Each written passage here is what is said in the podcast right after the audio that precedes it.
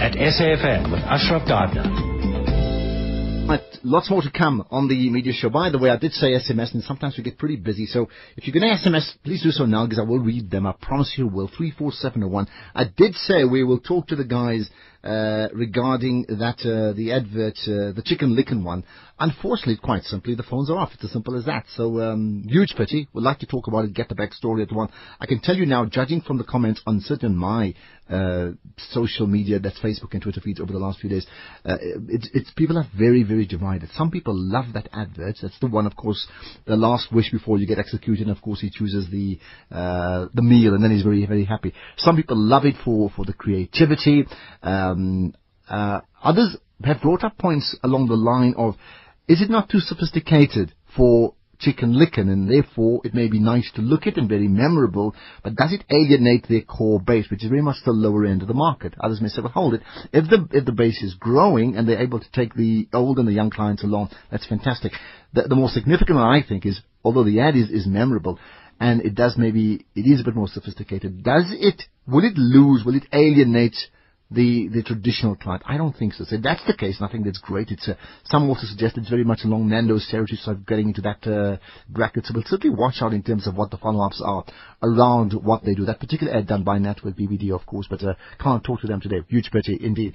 I tend to like it, Twitter, just so that you know it. I tend to like it, and I think it's it's a tongue-in-cheek thing that is memorable to say. The last wish that you want before you get killed, my goodness, you want a chicken, uh, you want Chicken Licken, and then you're satisfied. That sort of thing. It definitely works for me. Whether you think it's a hit or miss, you can let me know uh, and uh, SMS me. You can also tweet, of course, at Ashraf Garda and uh, comment on my Facebook page. I'll get Matapelo, my producer, once again, just to share that advert so you can check it out updated right now as I talk to you both on Twitter as well as on Facebook. However, it's still in very much uh, into um, award season. We'll chat uh, to two of the winners from the Taco Kuiper Investigative Awards as well later on. And we'll also chat to uh, Joanna Oosthuizen from Ogilvy Joburg for winning the gold uh, for their campaign, the KFC Add Hope campaign at the Prism Awards. However, we start uh, at the very beginning with the best up and coming public relations professional at the Prism Awards. And the Prism, of course, is the PR Awards. Uh, Brittany Pierce is, uh, Preece rather, is with me from Cerebra. Uh, she's the account manager there and she's done lots of great things. Enough, of course, to get the nod from the, from the judges. So Brittany, good of you to come in and congratulations. Thank you, and thanks so much for having me. I appreciate it. Good. So, so the obvious one, it's been a week, right? I think. Well, it's, It's exactly been a week, today. How has your life changed in one week? Because I'm suggesting it must Oh change. goodness.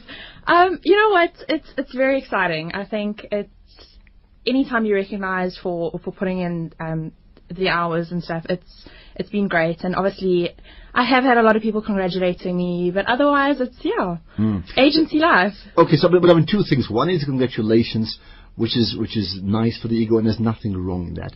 The other are, is the solid affirmation from people who are industry experts. So Yes. friends and family will congratulate, industry experts may congratulate, but but are they saying more than congratulations? And are you making notes of that to say, hold it, that's important. They're looking at me slightly differently today.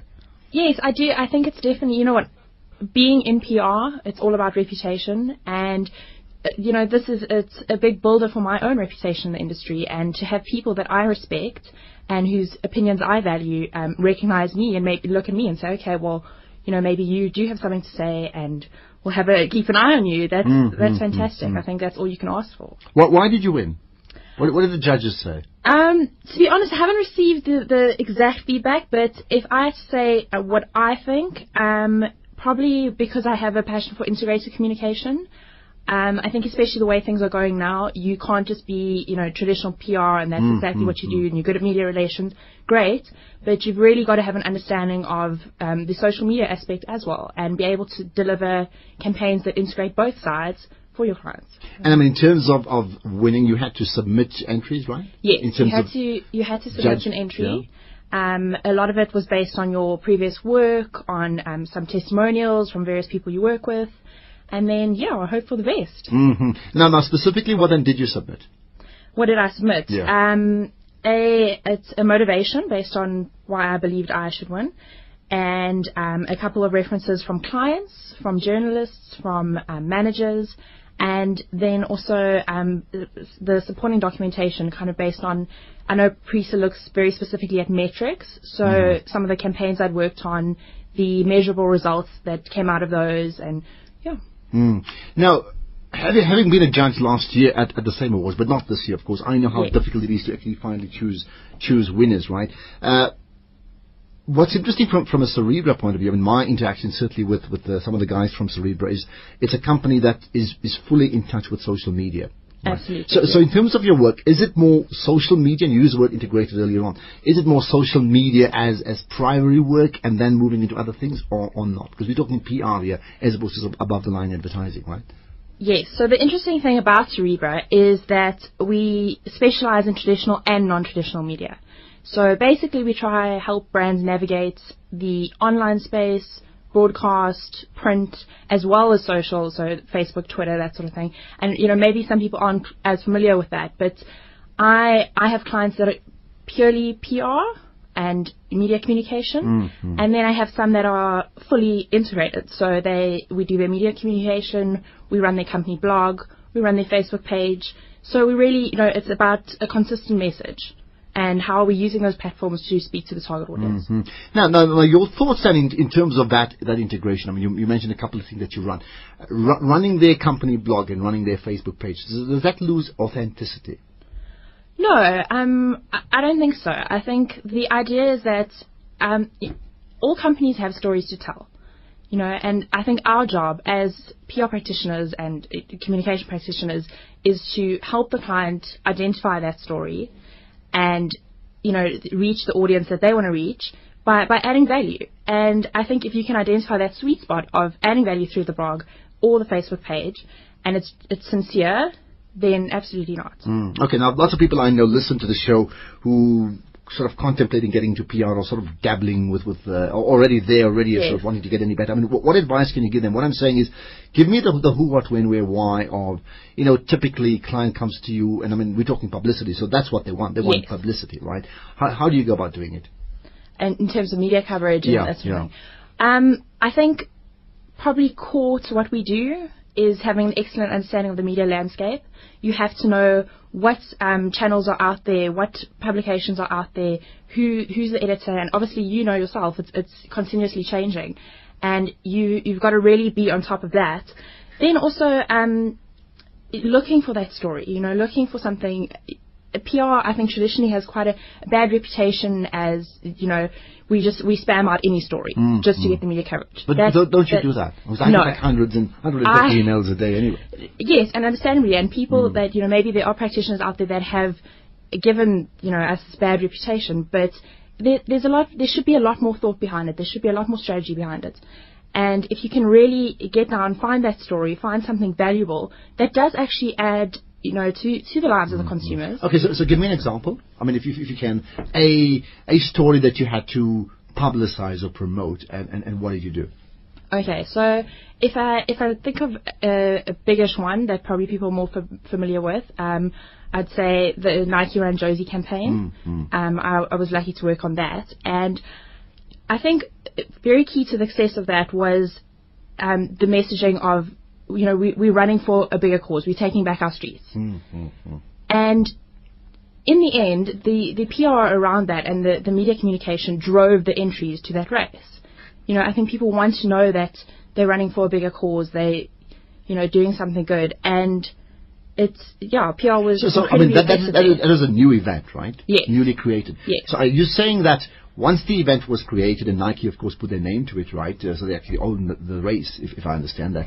Uh, the PR aspect in terms of cr- marketing the event from scratch, because it's not really one that you would get athletics clubs getting involved. You want you want the lay person. to Yes, get in you want the run. you want that target audience, that, that that- twenty year old the, the critical aspect was was the PR. Yes, absolutely. And what maybe the consumers don't see is that behind the scenes we we seeding it from the journalists. You know, we we pushing the story from the journalists, and um, that is how it reaches the consumers.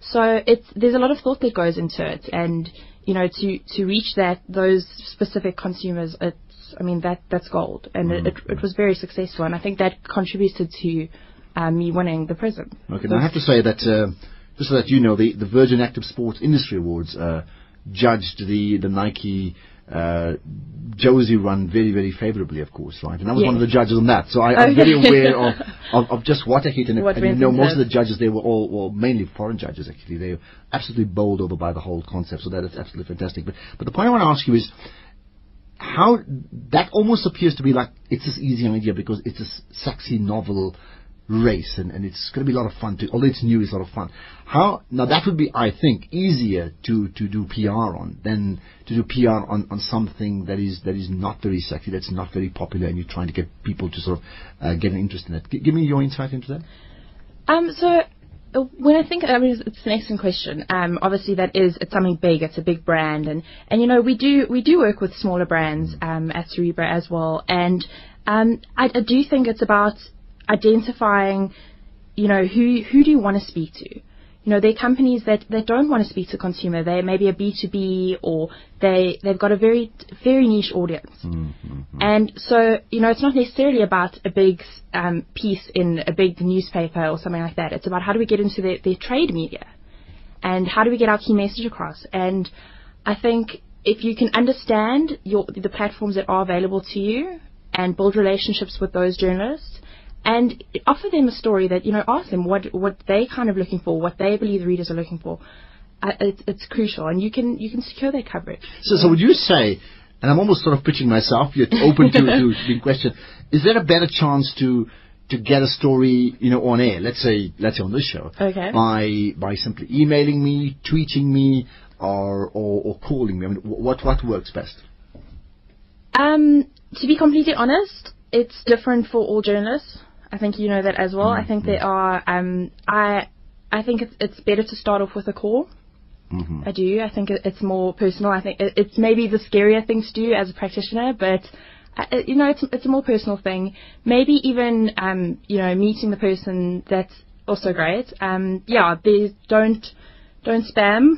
Don't spam unless they like to receive emails. You know, often journalists will tell you, please put it, put, um, you know, your, your pitch down in an email and they'll get back to you and stuff. And, and they do, you know, because they, that's how they want to be communicated with. And, and do you So- succeed in meeting? Because I mean, I, I know I probably get three calls a day from people from PR companies like, you know, we, we represent someone, and we like we love to meet you. And, and the truth is, that first meeting will happen three months later. Because Mm. honestly, I just don't have the time. Yes, no, and you know what? That's the thing, and I think it, what's fantastic for about, about you, for example, is that you also are on Twitter, Mm, and mm, that mm. you know that gives us an opportunity to maybe engage with you there. So it really is just about understanding the different journalists and what they like, what they don't like. Okay, so so know your market. Yes. Has has social media made it easier for you as, as a PR person, or has it actually made it more difficult? And when I say you, one is you in terms of your company, Cerebra, Yes. but more importantly, the brands that you represent. What, what has it done for them?